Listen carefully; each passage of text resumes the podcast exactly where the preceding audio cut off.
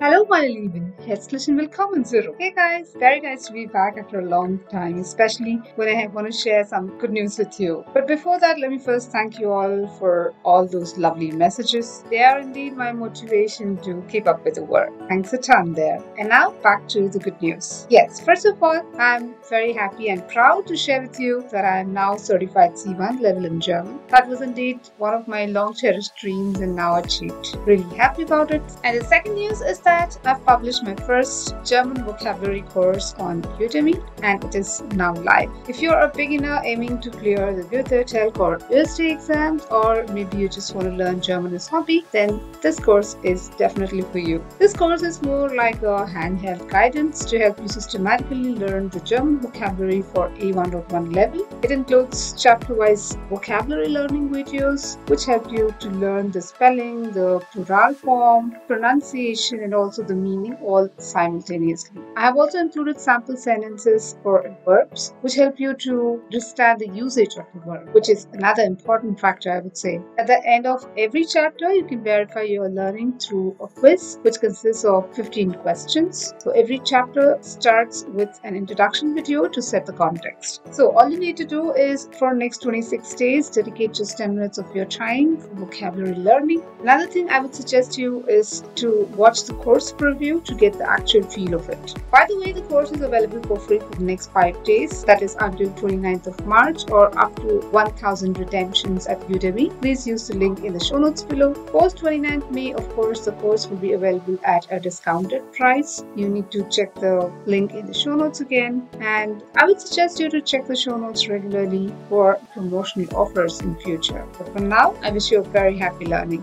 Cheers!